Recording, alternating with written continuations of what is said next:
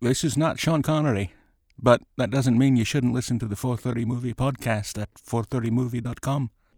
If you like Star Trek, you'll love Inglorious Treksperts, in which our Treksperts, Mark A. Altman and myself, Daren Dochterman, talk Trek every Saturday wherever you listen to podcasts. If you're a Star Wars fan, check out the Electric Surge Network's new podcast, The Rebel and the Rogue, in which two die-hard Star Wars fans discuss a galaxy far, far away with special guests every week. We would be honored if you would join us.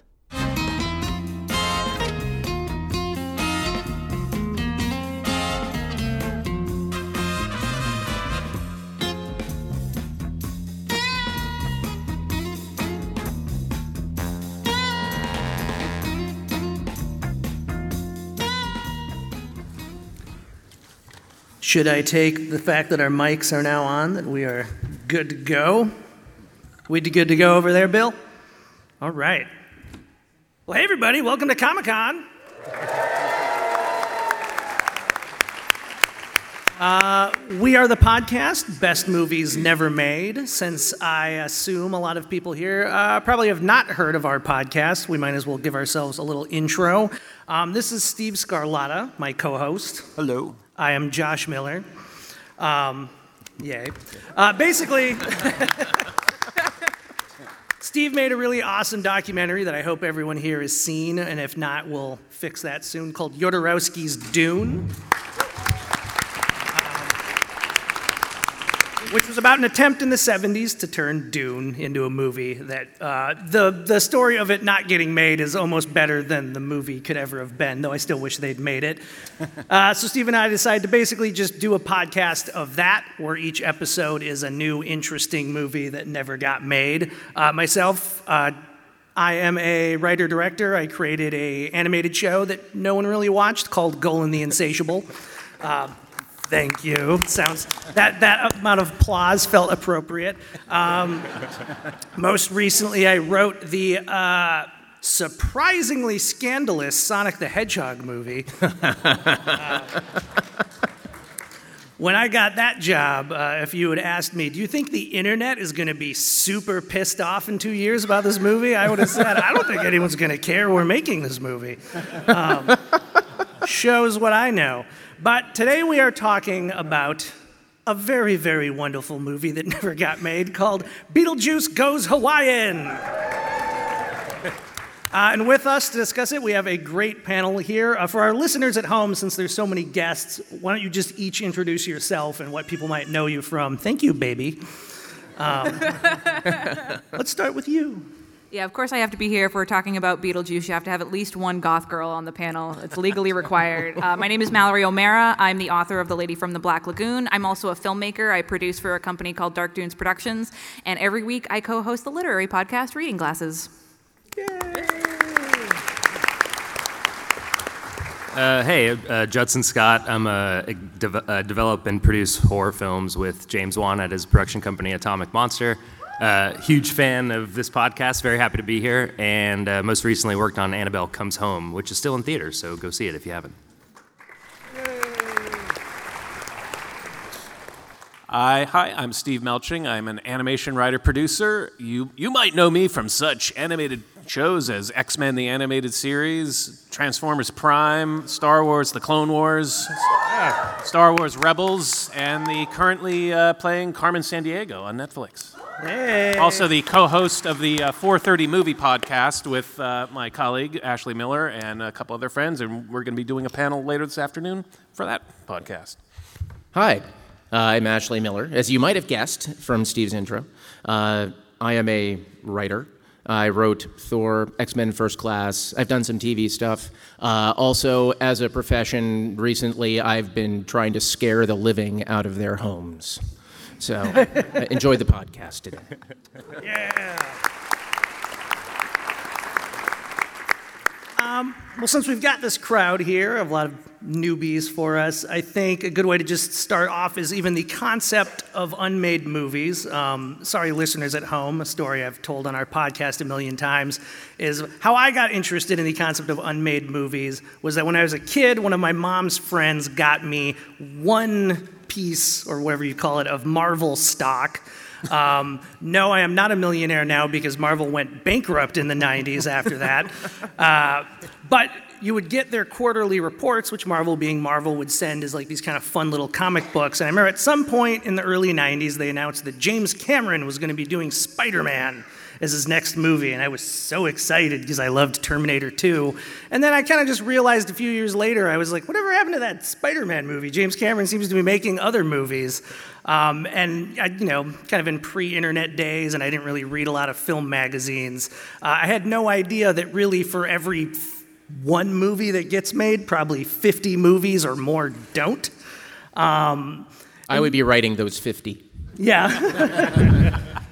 Uh, maybe you guys even talk like Judson. You're actually in a pretty good position. Yeah. Uh, I mean, obviously, anyone who's been writing and directing knows that you have your own projects now get made. But I mean, how would you even just describe your job and just the influx of movies coming in and out and kind of waiting for some to get made? Yeah, I mean, uh, producing is just all about pushing the ball forward and trying to convince a studio to write you a big check to go make a movie, right? Like, I don't have $20 million, unfortunately, to greenlight movies, but I know enough people that if I, you know, send them enough material and push hard and believe in it and back the filmmakers and back the scripts, that hopefully somebody is going to take a shot and write us that check. And the reality is, studios aren't always thrilled to be writing those giant multi-million dollar checks, and they want to know that if they're doing that, it's for something that they think they're going to see a big return on. So you know, it's essentially becomes a numbers game at that point, and you just try and, as a producer, bring on as much material that you love and believe in, so that when you're bringing it to the money people, that passion shows, and hopefully, you know,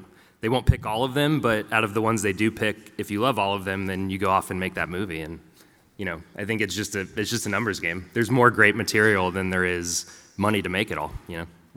And at least certainly from the like writing directing side it almost often feels random which of the projects you're working on gets made like steve and i got here to san diego yesterday and we had nothing better to do so we're like let's go see crawl um, super fun killer alligators Yeah, movie awesome by the way Yeah. but at the same time we were like it's kind of funny that alexander aja this was like the movie he wanted to make but then you remind yourself well he probably wanted to make like 20 movies Yeah. uh, and this was just the one that moved forward and he was like all right I'm gonna make a killer alligator movie.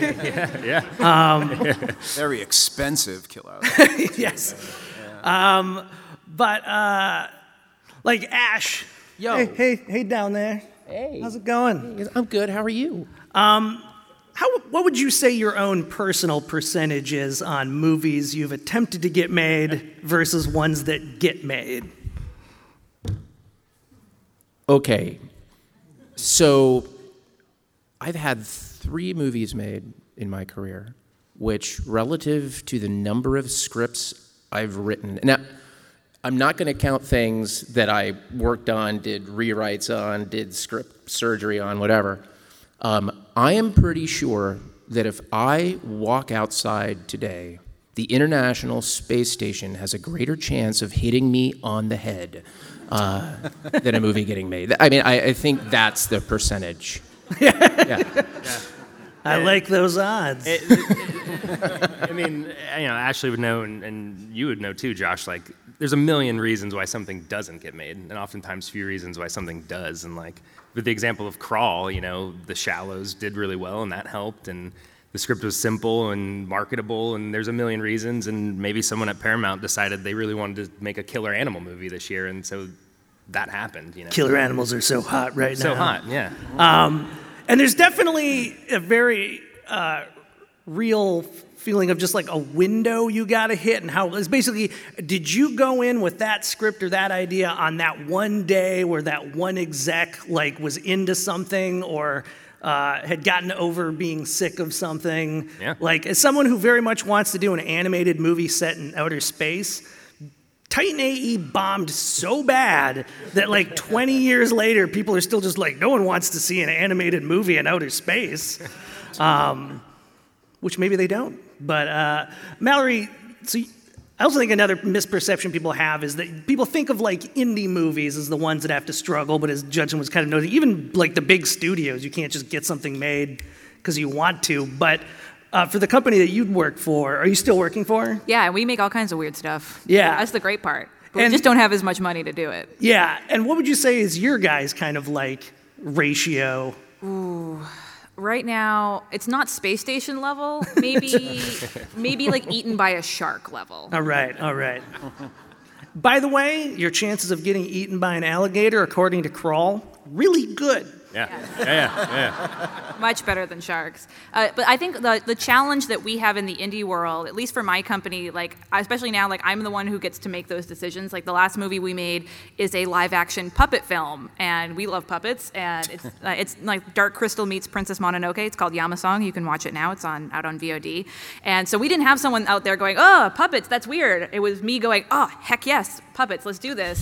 The problem that we had is when we hit the distribution companies. Those were the people who were like, pup puppets like like not these kind of puppets and that, that was the problem that we had is getting people to get it out into the world And now maybe moving on to Beetlejuice, because that's what we all really want to talk about. Um, but maybe teeing up just a little bit. Let's talk just about the first film. Um, I assume everyone here has seen Beetlejuice. Has anyone here not seen Beetlejuice? Oh Wow, boy very few though. you were in um, for a wild ride my Yeah. friends So this is just going to be like, wow, they, they almost made a really weird sequel to a movie I don't know much about. Um, i will say before we do anything please do not judge beetlejuice based on what we're about to talk about please do not um, But Beetlejuice, and we'll probably do an episode on this at some point, uh, because the two things we kind of do on our podcast is talk about movies that just straight up didn't get made. But then also, what'll happen is a movie. A perfect example of one of our earlier episodes was a guy named William Malone who did House on a Haunted Hill, the '90s version. Um, tried to do a movie called was it Dead Star? Yeah. called Dead Star that was based on like H.R. Giger um, designs. And that eventually did get made, but like having read the script and seeing the movie it got made into, which was the James Spader movie Supernova from the 90s. Um, if you have not heard of it, good. Um, but so we also talk about movies that just got made at a completely different version than what it was originally written to be. And Beetlejuice was a very originally it was like a real R-rated, like dark, scary movie written by a guy named Michael McDowell, uh, who I think wrote like a lot of novels, but he was very accomplished in like kind of the 80s uh, horror anthology TV renaissance. Worked for uh, like Tales from the Dark Side, Tales from the Crypt, Monsters, Amazing Stories, and he wrote uh, an episode of the new Alfred Hitchcock Presents called The Jar, which was directed by Tim Burton.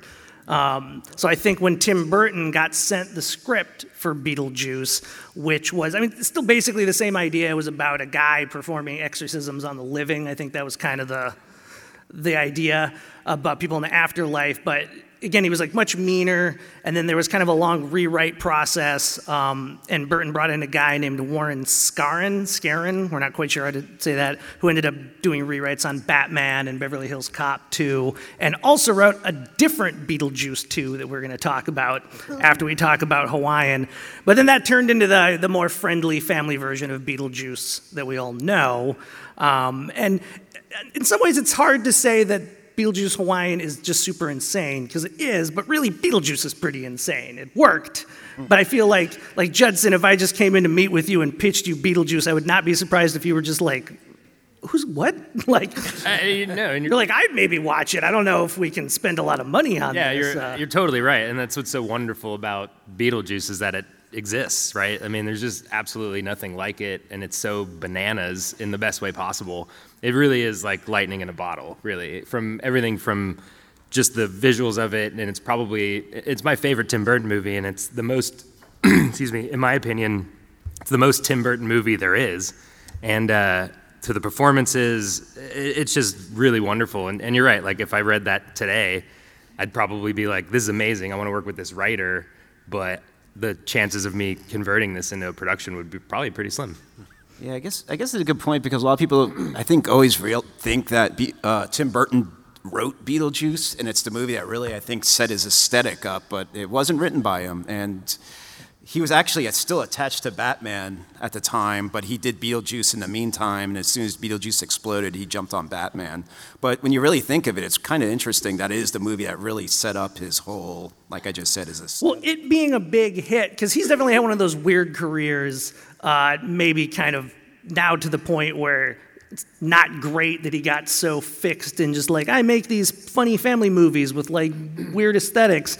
But the fact that that was such a big hit, then he was kind of just like, oh, I can do whatever I want for a little while, which is great because we got Nightmare Before Christmas and Edward Scissorhands and Ed Wood, Mars Attacks. Um, but were you was everyone on the panel here a Beetlejuice fan in your younger days? Have you seen me? Like, Although I, I remember reading an early draft of the script when I was in film school. The USC Film School had a library that people would donate scripts to, and I remember hearing about Beetlejuice and read it, and it was like, as you said, a very different script. It was more of a horror movie, but uh, yeah, no, I, I saw the movie and came down. I loved it. Honestly, I think um, one of the reasons why Beetlejuice ultimately worked as a film, and I think it's this is sort of a preview of I think reasons why Beetlejuice Goes Hawaiian didn't get made. Um, You think I mean, that's the only reason? oh, I think there's so many. You're so kind. but I think it's like its root cause.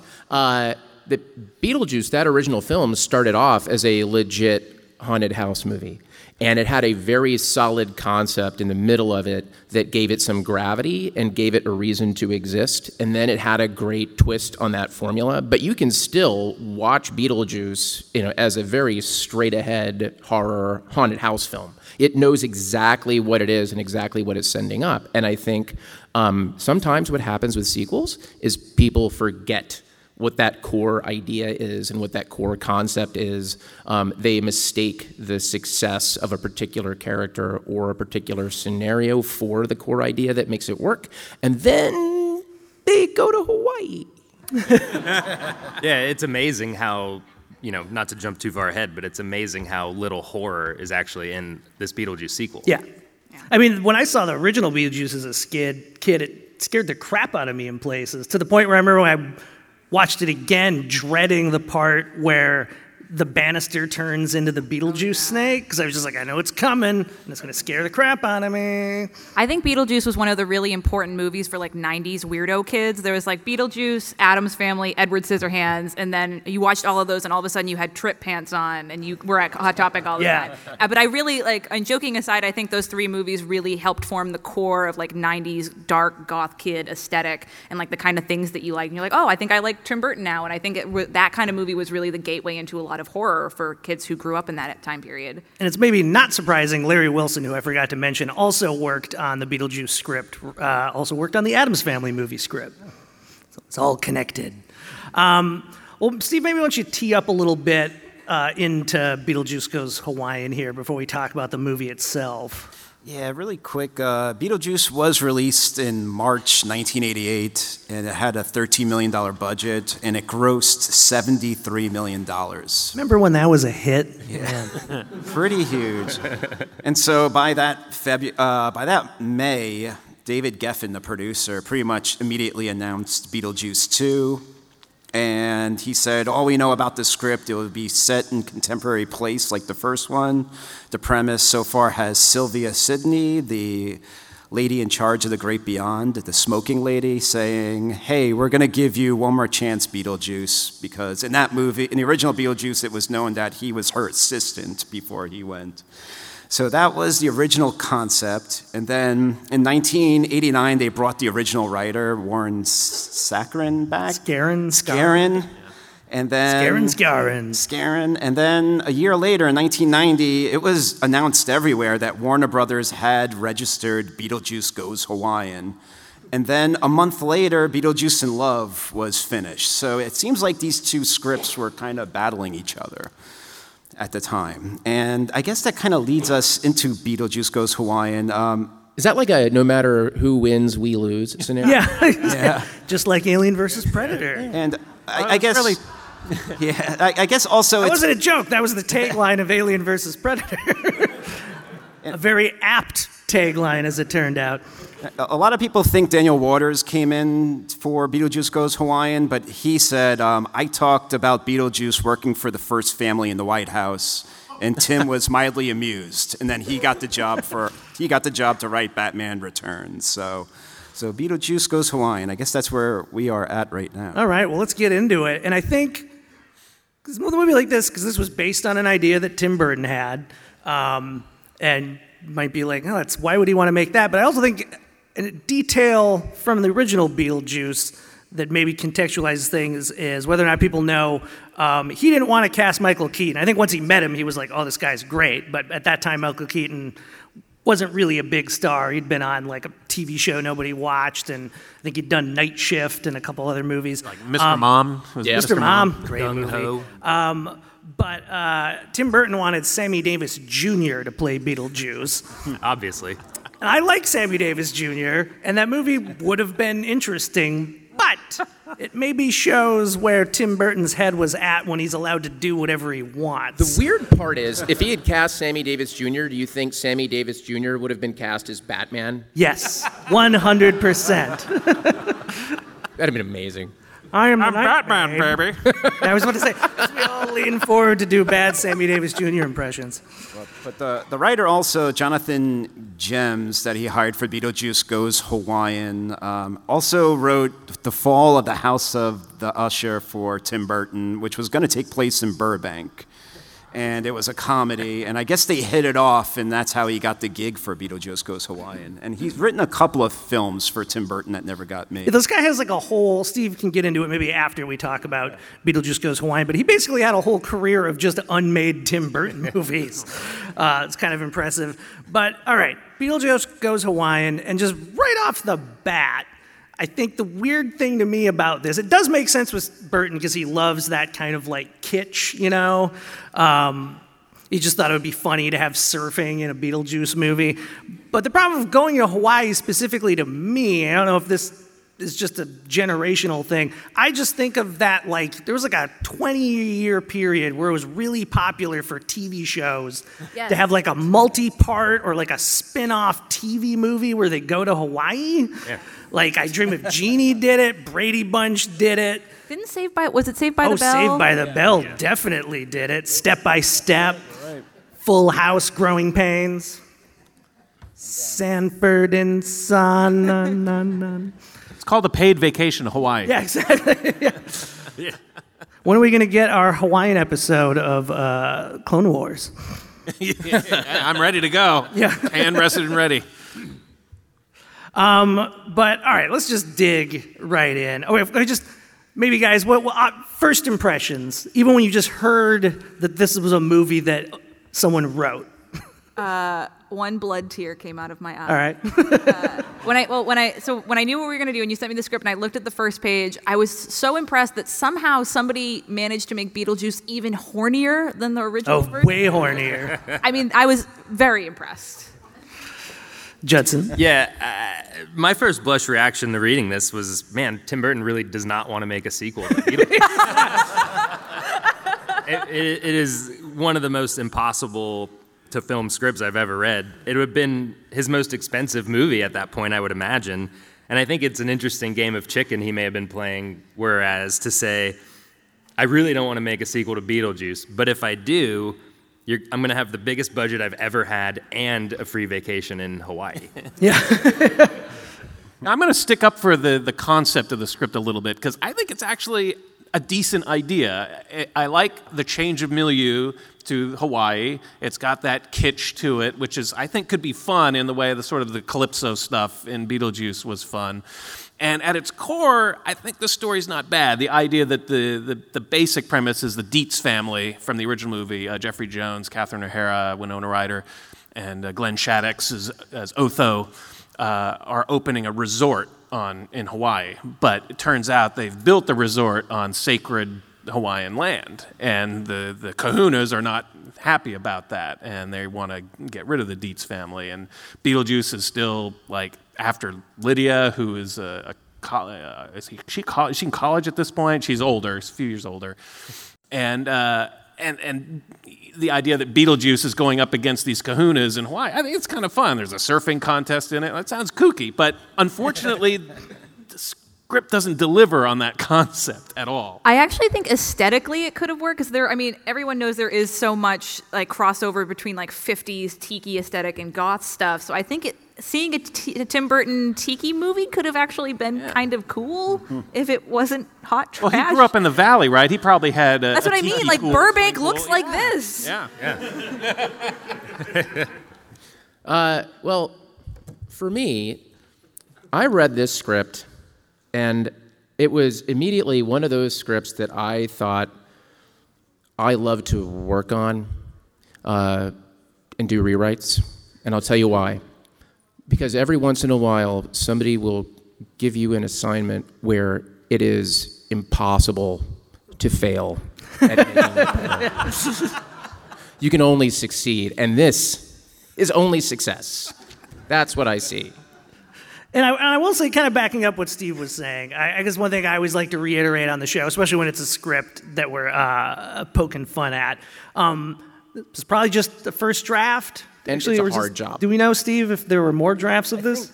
This is the only draft I can see out there. Um, I, I, I do not know if it went past this first draft. But so it is possible because this was uh, this was a good ten years, I'd say, before Tim Burton kind of started. He had a pretty good hot streak of like only making awesome movies, which is also probably why he didn't push really hard to make this, because he was kind of like, yeah.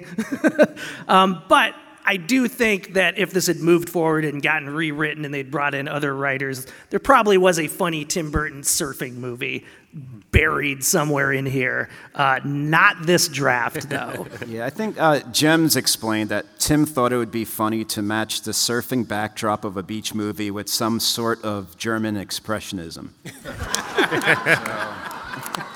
That sums up Tim Burton pretty well. But, but I, Surf's up, Fräulein. I, I actually agree with Steven, though. There are some sound mechanics here, and there's the, there's bones to be a fun movie, and with a whole whole lot of work they may have gotten there. Yeah. But yeah, this is wow.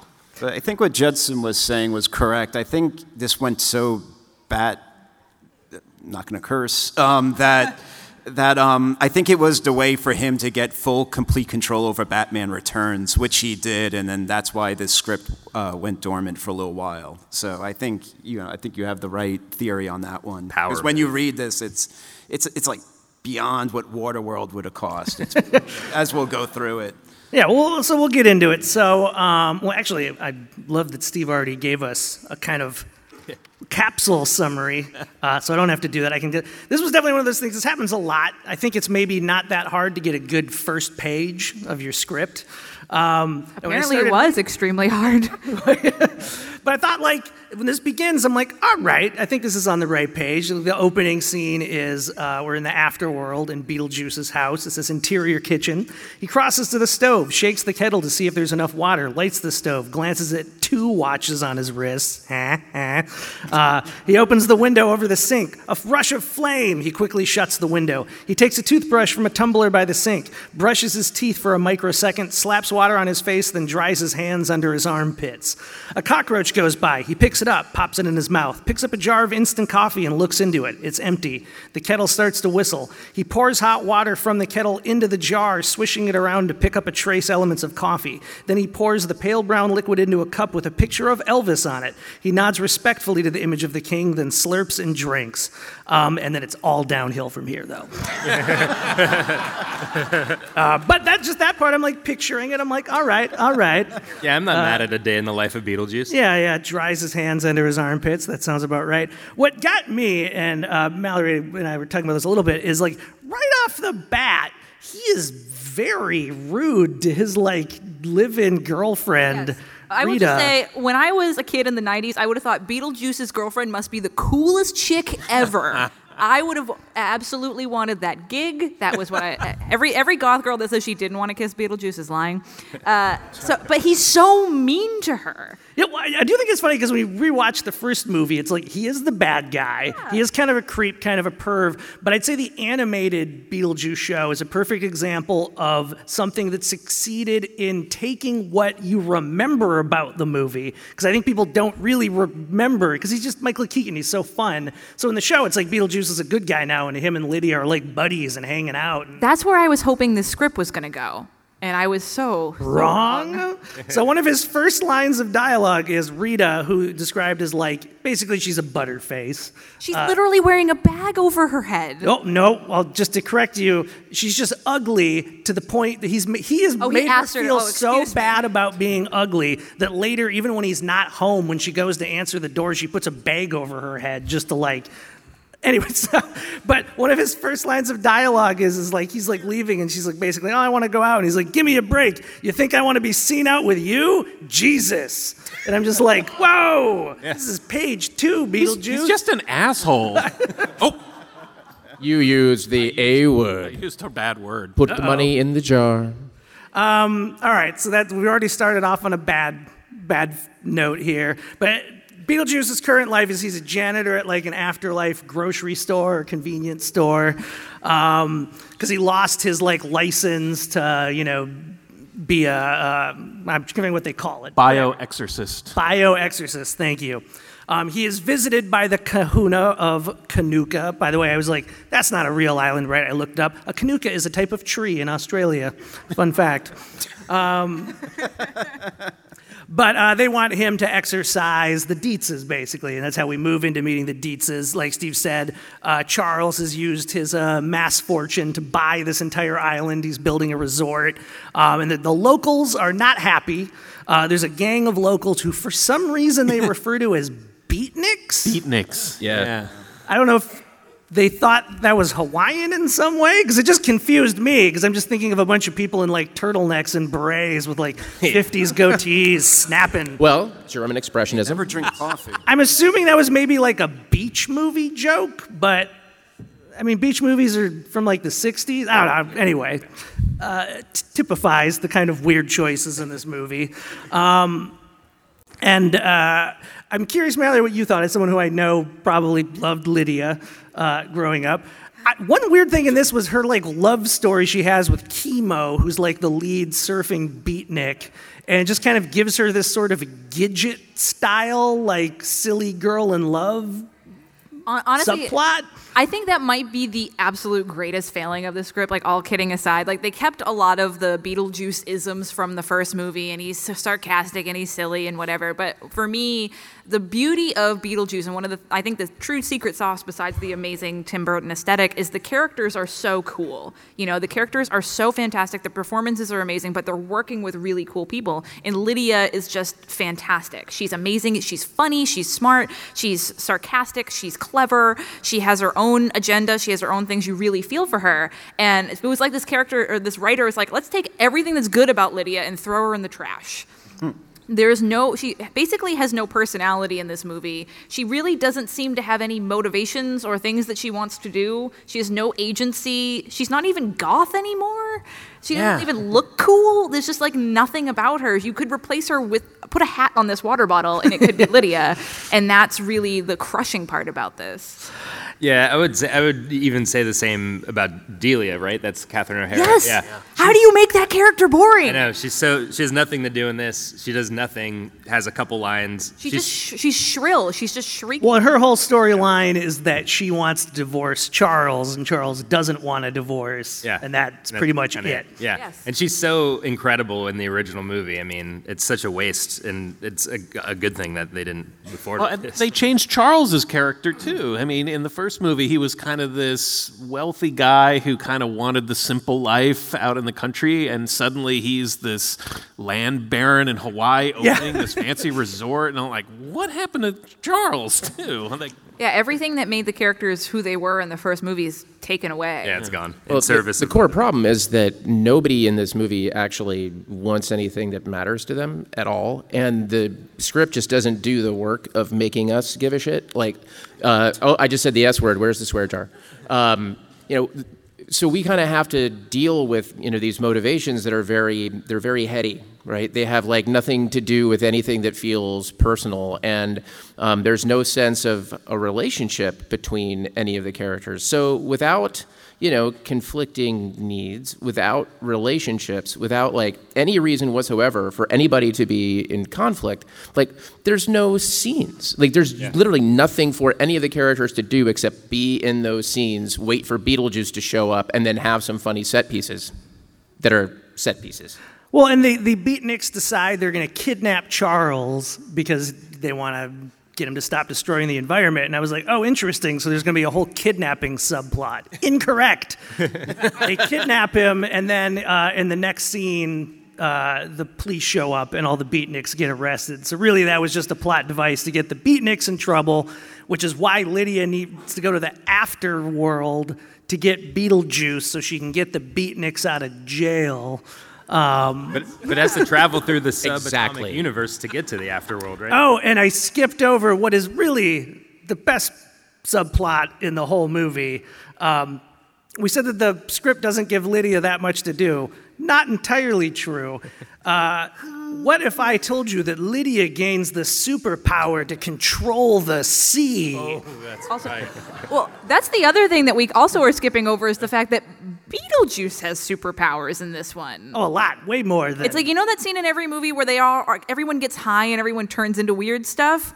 That's Beetlejuice's power in this one. Somehow, there's a scene where he turns them both into mermaids for some reason. He's like, she doesn't want to swim, and he's like, "Don't worry about it. Let's be mer people," and grabs her legs and turns them into fins for some reason. And there aren't really that many jokes. It's like the scene in Waterworld where he's like, You want to see dry land? And takes her down to the bottom of the ocean, which wasn't dry, by the way. You shouldn't refer to It's it. It's like wetland.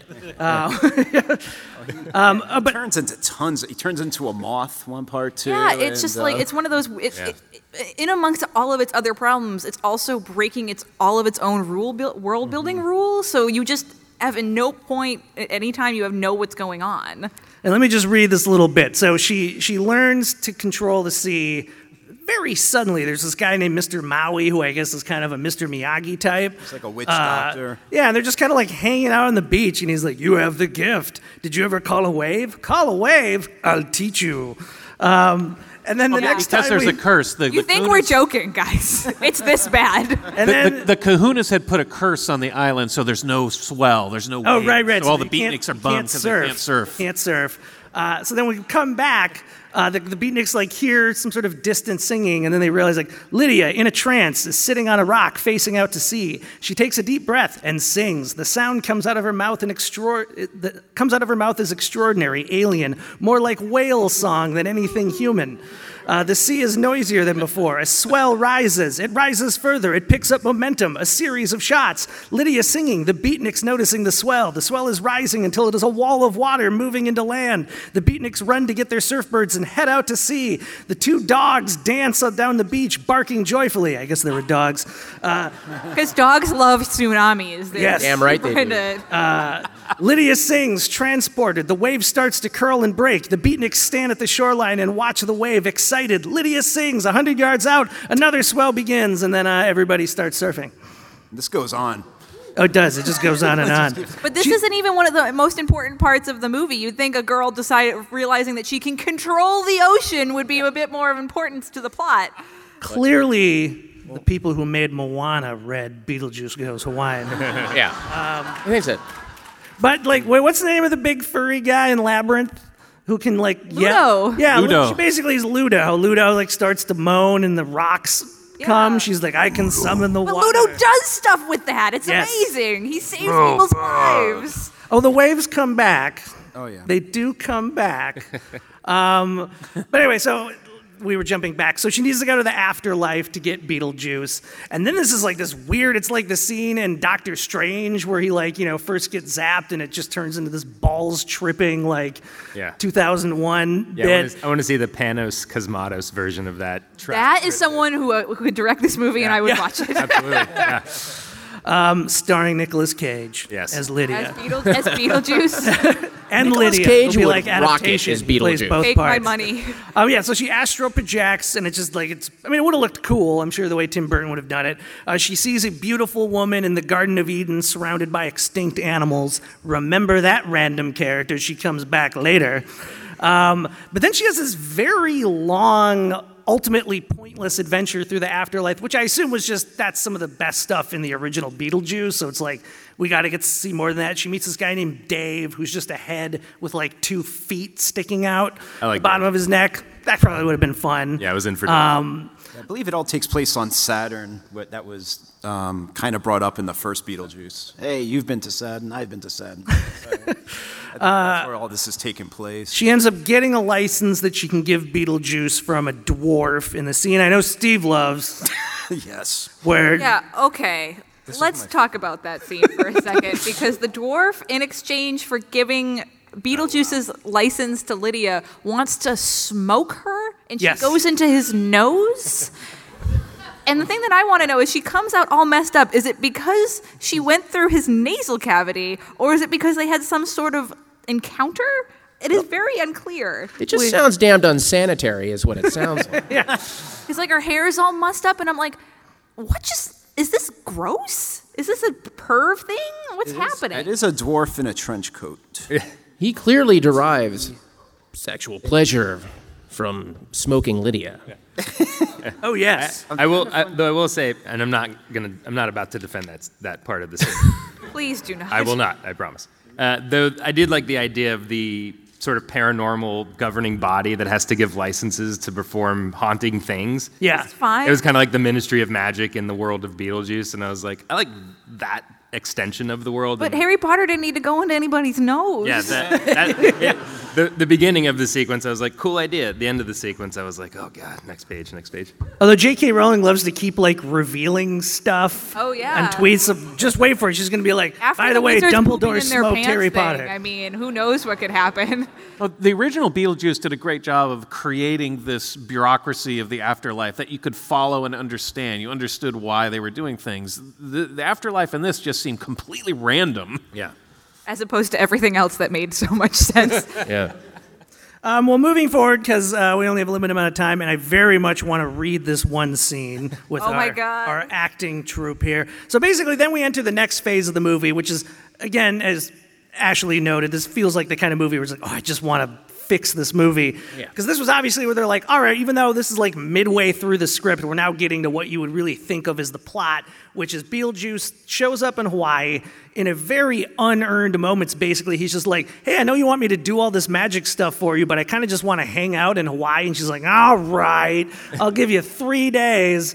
And then there's just like a bunch of nonsense they for. just have a weird party. Oh, lots of parties, lots of surfing, uh, and then this one very unwoke scene um, where Beetlejuice is. Well, let's just start reading. You guys all got your parts. Just a I'll- heads up, this this script doesn't like women. Yeah.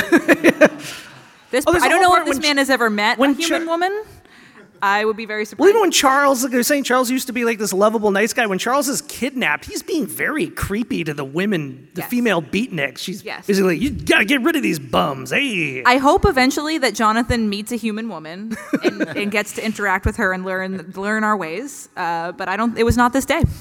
all right, here we go. Well, and just know this is like two years before Bad Lieutenant came out, so he's like he has. Oh, I like that. So anyway, that's setup.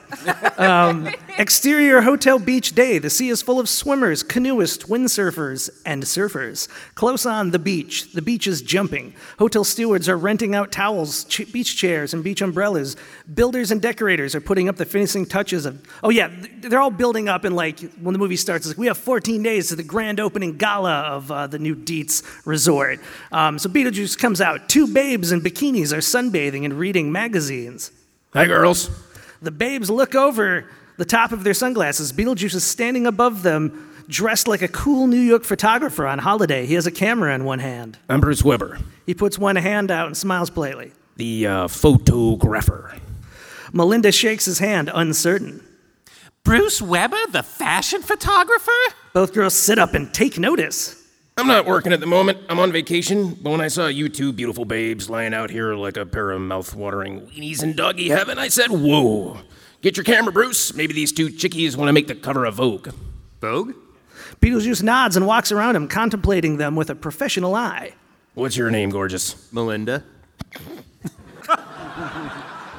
Okay, Melinda, I need you on all fours with your butt facing me. Wait, I just want to say that line one more time. Okay, Melinda, I need you on all fours with your butt facing me. All right. That's where we're at. He turns uh, inquiringly to Dana. Name? Dana? Dana, what you do is you sit on her face. On her.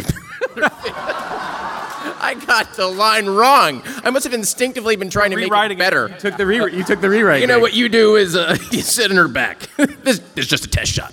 Oh, okay. The girls follow instructions. Like this?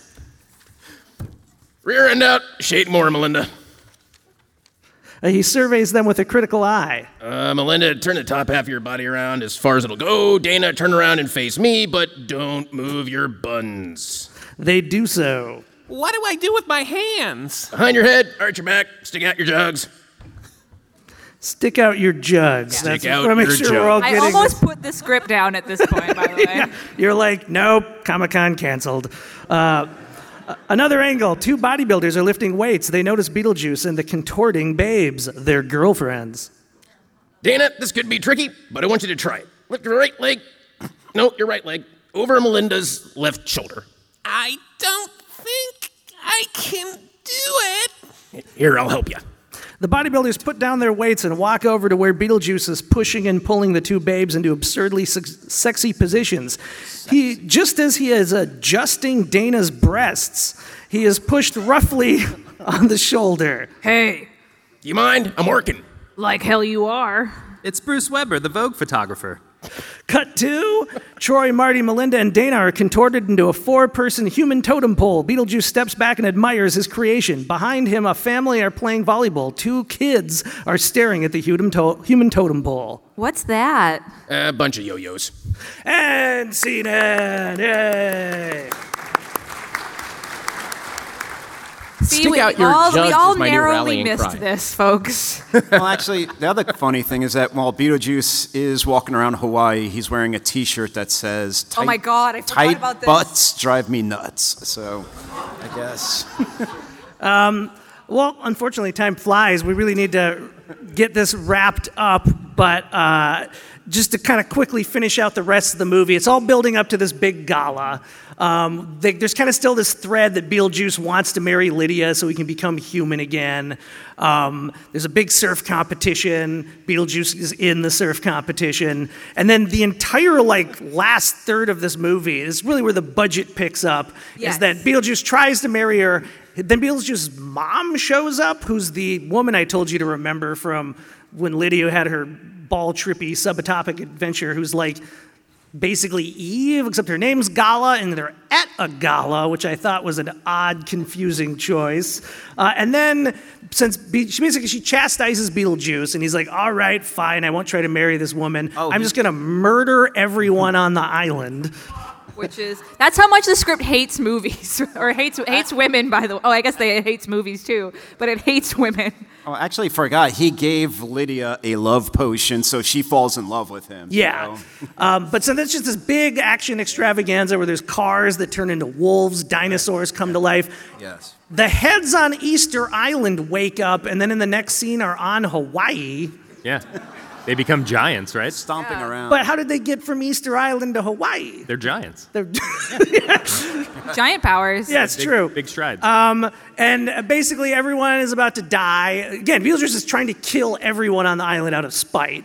Uh, and then they're all trapped at like the top of a mountain, and Lydia. No, no, no, they're all trapped on top of a volcano. A volcano, sorry. That's the other thing. It's like, how much money can we waste? Uh, Let's put a volcano in there. All of it. Lydia summons a wave that like washes away all the bad monsters and kind of destroys yet protects the island in a way that Charles is like, well, I guess I will leave this as a nature preserve. Waka waka. and at that point, what's left of the island to preserve? Uh, and the happy ending for Rita, Beetlejuice's long suffering uh, girlfriend, is that Beetlejuice accidentally drinks the love potion at the end and now is like in love with her. And then we cut to him at an afterworld club singing uh, the Harlem Shuffle, which they decided to just, rather than Beetlejuice sings the Harlem Shuffle, the last two pages of the script are just the lyrics to the Harlem Shuffle. Which is the greatest two pages of the entire script. Yeah. And I'm like, this guy have like a page number he needed to reach? And he's just like, hmm. He definitely got paid by the page, for sure. Um, But again, unfortunately, we don't. We have to basically wrap this up in five minutes. I do want to touch on just very lightly Warren Skaaren, the guy uh, who wrote original Beetlejuice, wrote another Beetlejuice sequel called Beetlejuice in Love, and tragically, didn't you say Steve died two weeks after turning it in? Oh, two weeks after he turned it in, he found out he had bone oh. cancer and died later that year. Um, unfortunately. That one is less egregious. It's unfortunately not. It's it's kind of monotonous. It's basically the story. That one drops the Deetzes entirely. Beetlejuice is the only returning character, and that one's about a composer and his girlfriend who's like an opera singer, and he's midway through writing an opera and dies dies. He, they're on the Eiffel Tower, and he proposes, and it gets struck by lightning. And so Beetlejuice is like not even really that important to the storyline, but it's basically his fiance is trying to communicate with him in the afterlife so he can finish writing his opera and the whole like final third of the movie is the opera going on and Beetlejuice screwing it up. It's a weird movie. The one thing that kind of struck me about that script was, and actually, it's really an interesting exercise comparing page one of each of these scripts, um, because you realize, oh, writer who maybe doesn't know what he's doing and professional, right? Like the first page of Beetlejuice and Love, you're like, okay, yeah, I'm in competent hands. I know like this is going to be a story. This is going to be a thing. Its issue is that it never really builds to anything that we that we care about. But uh, it's just it's night and day. Um, well, unfortunately, we got to end very suddenly because them's the rules, people. Can we get a big round of applause for our panel here?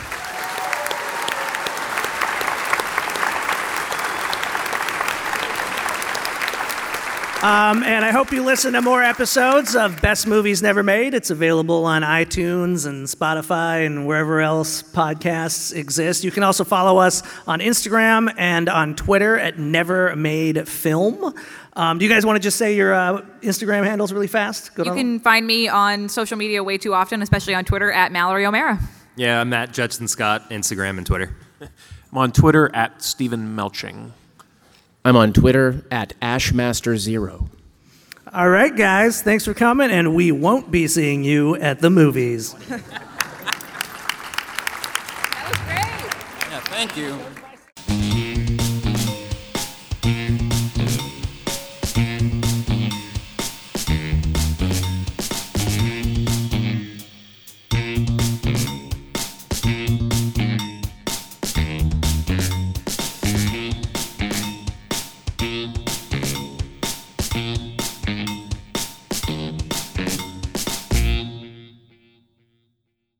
This podcast is a production of the Electric Surge Network.